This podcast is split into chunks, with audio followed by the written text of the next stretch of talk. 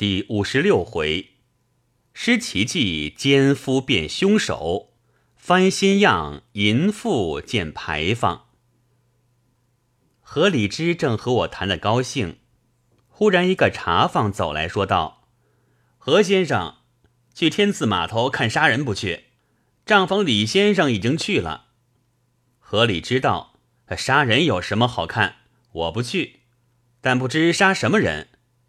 茶房道：“就是杀那个什么苦打成招的下作人。”何里知道？我不看。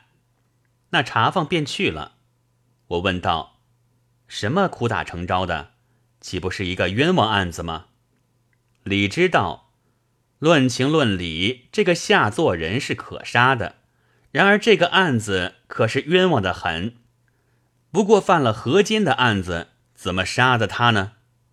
我不觉纳闷道：“一律强奸也不过是个绞罪，我记得好像还是绞奸后呢，怎么就罗织成一个斩罪？岂不是一件怪事？”李知道，这是奸妇的本夫做的圈套。说起来又是一篇长话。这下作人是新安县人士，均有一个都司职衔，平时包揽词颂，无恶不作。横行乡里，欺压良儒，那不必说了。更喜欢渔猎女色，因此他乡里的人没有一个不恨他如切骨的了。我们广东地方各乡都设一个公局，公局几个绅士在局里，遇了乡人有什么争执等事，都由公局绅士议断。这下作人又是做了公局绅士的第一把交椅。你想谁还敢惹他？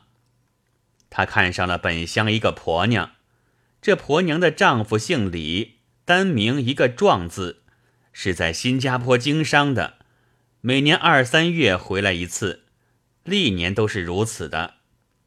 下作人设法和那婆娘上了手之后，只有李壮回家那几天是避开的。李壮一走，他就来了，犹如是他的家一般。左右邻里无有一个不知道的，就是李壮回来也略有所闻，不过拿不着凭据。有一回，李壮有个本家也到新加坡去，见了李壮，说起这件事，说的千真万真，并且说下作人竟是住在他家里。李壮听了，愤火中烧，便想了一个计策，买了一对快刀。两把是一事无益的，便付了船回家。这李壮本来是一个窃贼出身，飞檐走壁的功夫是很熟的。从前因为犯了案，官府要捉他，才逃走到新加坡改业经商，居然多了几个钱。后来事情搁冷了，方才回家乡来娶亲的。他此番回到家乡，先不到家。在外面挨到天黑，方才掩了回去，又不进门，先耸身上屋，在天窗上往下一看，果然看见下作人在那里和他婆娘对面说话，犹如夫妻一般。他此时若跳了下去，一刀一个，只怕也杀了他。一来怕下作人力大，杀他不动；二来就是杀了。也要道官报杀奸，受了宋累，还要把一顶戴过的绿帽子亮出来。所以他未曾回来之先，已预定下计策。此时看得亲切，且不下去，跳至墙外，走到下作人家里，逾墙而入，演到他书房里，把所买的一对刀取出一把，放在炕底下，方才出来。已经回家去打门，里面问是哪个，李壮答应一声。那婆娘认得声音，未免慌了，先把奸夫安顿，藏在床背后，方才出来开门。李壮不动声色的道：“今天传道的晚了，弄到这个时候才到家，晚饭也不曾吃。”他婆娘听了，便去弄饭。一面又问他为什么这一回不先给一个信儿，便突然回来。李壮道：“这回是香港一家素有往来的字号打电报叫我到香港去的，所以不及给信。婆娘到厨下去了，很不放心，恐防李壮到房里去看见了奸夫，喜得李壮并不进去。此时七月天气，他只在院里摇着蒲扇取凉。一会儿饭好了，婆娘摆开了几样家常小菜，端了一壶家藏旧酒，又摆了两份杯箸。李壮道：“怎么只摆两份？再添一份来。”婆娘道：“我们只有两个人，为甚要三份？”李壮笑道：“你何必瞒我？”放着一个夏老爷在房里，难道我们两个好偏了他吗？这一句话把婆娘吓得面如土色，作声不得。李壮又道：“这个怕什么？有什么要紧？我并不在这个上头议论的。快请夏老爷出来。虽然家常便饭，也没有备客自吃之理呀。”那夏作人躲在里面。本来也有三分害怕，仗着自己力气大，预备打倒了李壮，还可以脱身。此刻听了他这两句话，越发胆壮得意，以为自己平日的威服足以慑服人，所以李壮虽然妻子被我奸了，还要这等相待。于是昂然而出，及至见了面。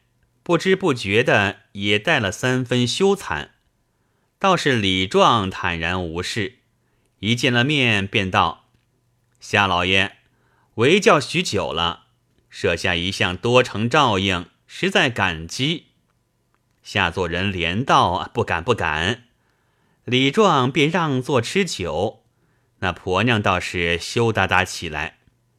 李壮正色道：“你何必如此？”我中年出门在外，家中没人照应，本不是事。就是我在外头也不放心。得夏老爷这种好人肯照应你，是最好的了。你总要和我不在家时一样才好，不然就同在一处吃饭也是乏味的。又对夏作人道：“夏老爷，你说是不是呢？难得你老人家赏脸，不然这一箱里面。”夏老爷要看中谁，谁敢道个不字呢？一席话说的夏作人洋洋得意，李壮又殷勤劝酒。那婆娘暗想：这个乌龟，自己情愿拿绿帽子往脑袋上磕，我一向倒是白担惊怕的了。于是也有说有笑起来。下作人越是乐不可支，连连吃酒。李壮又道：“可笑世上那些谋杀亲夫的，我看他们都是自取其祸。若像我这样，夏老爷，你两口子舍得杀我吗？”婆娘接口道：“天下哪里有你这样好人？”李壮笑道：“我也并不是好人，不过想起我们在外头嫖不算犯法的，何以你们就养不得汉子呢？”这么一想，心就平了。夏作人点头道：“李哥果然是个知趣朋友。”说话间，酒已多了。李壮看下座人已经醉了，便叫婆娘盛饭，匆匆吃过。婆娘收拾开去。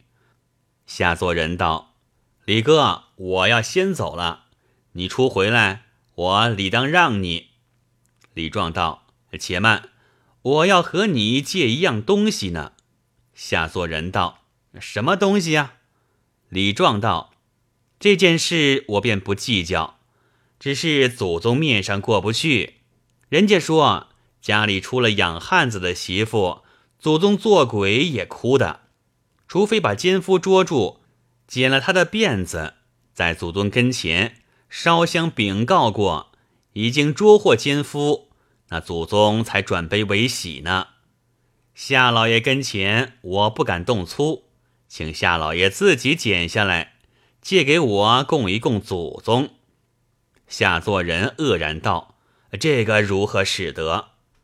李壮忽然翻转了脸，嗖的一声，在裤带上拔出一支六响手枪，指着下座人道：“你偷了我老婆，我一点不计较，还是酒饭相待。此刻和你借一条无关痛痒的辫子也不肯，你可不要怪我。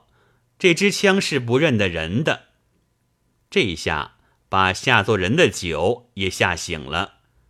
但要不肯时，自是酒后立罚，恐怕闹他不过。况且他洋枪在手，只要把机簧一扳，就不是好玩的了。只得连连说道：“给你，给你，只求你减剩二三寸，等我好另外装一条假的，不然怎么见人呢？”李壮重新把洋枪插向裤带上，道：“这个自然。”难道好齐根剪下吗？方才鲁莽，夏老爷莫怪。说罢，叫婆娘拿剪子来，走向下座人身后，提起辫子。下座人道：“哎，稍微留长一点。”李壮道：“这个自然。”嘴里便这样说，手里早嗖的一声，把那根辫子贴肉齐根的剪了下来。下座人觉着已经来不及了，只得样样而去。幸喜实在黑夜，无人看见，且等明日再设法罢了。李壮等他去后，便打开一个皮包，叫那婆娘看：“你来看，这是什么东西？”婆娘走过去，弯腰看时，他嗖的一声。拿出一把一尺四五寸长雪亮快刀，对准喉咙，尽力一刺。那婆娘只喊的一声“哎”，那个“呀”字还不曾喊出来，便往前倒了下去。李壮又在他左手上、左肋上硕了几刀，那婆娘便一缕银魂往鬼门关去了。李壮却拿下座人的辫子。缠在死婆娘的右臂上，把剪下来的一头给她握在手里。才断气的时候，手足还未全僵。李壮带他握了头发，又拿刀硕了他握发的手两刀，又拿自己的手握住他的手，等他冻僵了才放，安置停当，把自己身上整理洁净，已是三更多天了。他提了带回来的皮包，走了出来，把门反掩了，走出村外一间破庙里，胡乱歇了一夜。到天明起来，提了皮包，仍然走回家里。昨夜他回来时是在黑夜，乡下人一到断黑时，便家家关门闭户了，却又起来极早，才破天亮，便家家都起来了。赶集的、耕田的、放牛的，往来的人已是络绎不绝，所以他提着皮包入村，大家都看见他了，都拱手招呼说：“李大哥回来了，几时到的？我们都惦记你呢。新加坡生意可好？你发财啊？”李壮道：“今天一早到的，承记挂，多谢。我托福还好。”如此一路招呼到家。一村的人都知道李壮今天回来了。到的门前，那左右邻居也是一般的招呼，却是捏了一把汗，知道下座人准在里面。金帆只怕要撞破了。看着他举手，轻轻叩了两下门，不见答应，又叩了两三下，仍然没人答应。李壮道。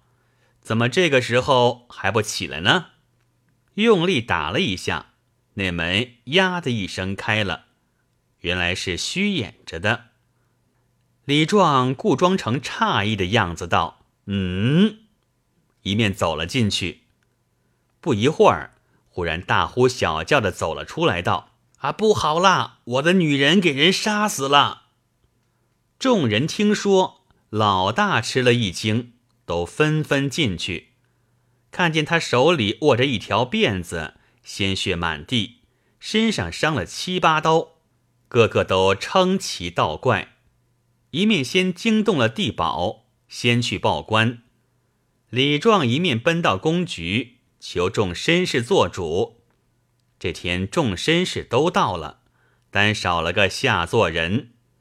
众绅听说地方出了命案，便叫人去请他。一会儿回来说，夏老爷有点感冒，不能出来。李壮道：“我是今天才回来的，平白遇了这件事，不得主意。想来地方上有事。”都是夏老爷做主的，偏偏他又病了。他既然是感冒避风，说不得请众位老爷带着我到他府上求个主意的了。众人见是人命大事，便同了李壮到夏家来。夏作人仍旧不肯相见，说是在上房睡了，不能起来。众人道。今天地方上出了命案，夏老爷不能起来，我们也要到上房去相见的了。说罢，也不等传报，一齐踱了进去。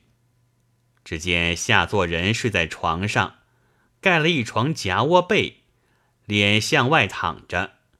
众人告诉这件事，他这一下非同小可，脸色登时大变起来。嘴里装着哼哼之声，没有半句说话，去拿双眼看着李壮。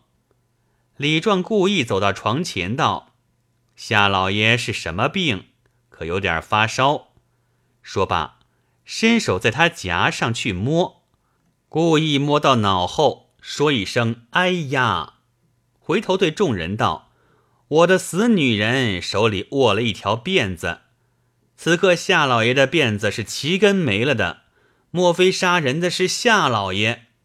众人听说，吃了一惊，一拥上前去看。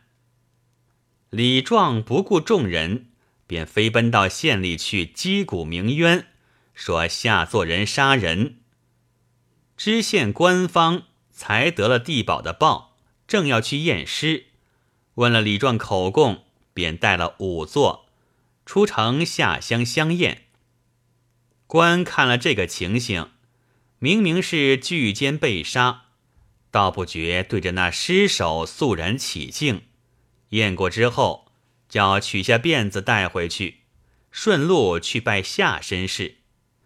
头铁进去，回出来说挡驾。官怒道：“有人告了他在案，我不传他亲来拜他。”他倒装模作样起来了，莫非是情绪吗？说着不等请，便自下轿进来。这下作人喜欢结交官场，时常往来，所以他家里的路官也走熟了的，不用引导，便到书房坐下。那官本来听了李壮说下作人没了辫子，所以要亲来查看的。如何肯空回去？下作人没法儿，又不曾装好假辫子，只得把老婆的篦子打了一条假辫，装在凉帽箍里面。匆忙之间，又没有变穗子，将就用一根黑头绳打了结，换上衣冠出来相见。因为有了亏心的事，脸色未免一阵红一阵白。知县已是疑心，相见过后分宾坐定。官有心要体察他，便说道：“天气热得很，我们何妨升官谈谈？”说着，自己先除了帽子。下作人忙说不必，脸上的汗却直流下来。偏偏那官带来装烟的小跟班，把烟锅掉在地下，低头去拾。一眼瞥见炕底下一把雪亮的刀，不觉失惊道：“这个刀是杀人的呀！”下作人方在那里说：“不必，不必。”忽听了这句话，猛然吃了一惊，道：“哪里有什么刀？”小跟班道：“炕底下的不是吗？”说着，走近，弯腰伸手拾了起来。下作人此时心虚已经到了极点，一看见了。吓得魂不附体，汗如雨下，不觉颤抖起来，说道：“这、这、这是谁谁放在这里的？这这这不是我的呀！这个时候，恰好一个家人在下作人背后，把他被子捏了一捏，觉得油腻腻的，因回道：“夏老爷的辫子是假的。”知县顿时翻了脸，喝道：“把他带了衙门里去，这把凶刀也带了去。”说着，先出来上轿去了。回到衙门，把凶包和诗阁一对，竟是一丝不走的。不由分说，先交代动公事，降革了他的职衔，便坐堂提审。下座人供道：“这妇人向来与职员有奸的。”只说的这一句，官喝住了，喝叫先打五十嘴巴，打完了才说道。这妇人明明是巨奸被杀的，我见了他还肃然起敬，你开口便污蔑他，这还了得？这五十下是打你的污蔑烈妇，又喝再打五十，打完了又道：你犯了法，这个职衔经本县降革了，你还称什么职员？有什么话你讲？下作人道。小人和这已死妇人委实一向有奸的，官大怒道：“你还要污蔑好人？”喝再打一百嘴巴，打得下座人两腮红肿，牙血直流。又供道：“这妇人不是小人杀的，青天大老爷冤枉！”官怒道：“你不杀他，你的辫子怎么给他死握着？”下座人要把昨夜的情由叙出来，无奈这个官不准他说和妇人犯奸，一说着便不问情由，先打嘴巴，竟是无从叙起。又一时心慌意乱，不得主意，只含糊便道：“那这条辫子怕不是小人的。”官叫差役拿辫子在他头上去验，验的颜色粗细。即与断处痕迹一一相符，从此便是跪铁链上夹棍，背板凳上平架，没有一样不曾尝过。熬不过痛苦，只得招了个强奸不遂，一时兴起把妇人杀死，辫发被妇人扭住，不能摆脱，割辫而逃。于是降上去，定了个斩决。上头还夸奖他破案神速，他又敬那婆娘节烈。定了案之后，他写了“节烈可封”四个字，做了匾，送给李壮悬挂。又办了祭品，为了点史太爷去祭那婆娘，更兼动了公事，申请大限，和那婆娘奏请经表，其恩准其见方。今天斩决公文到了，只怕那请经的公事也快回来了。正是世事何须问真假，内容强办是糊涂。未知后事如何，且待下回再记。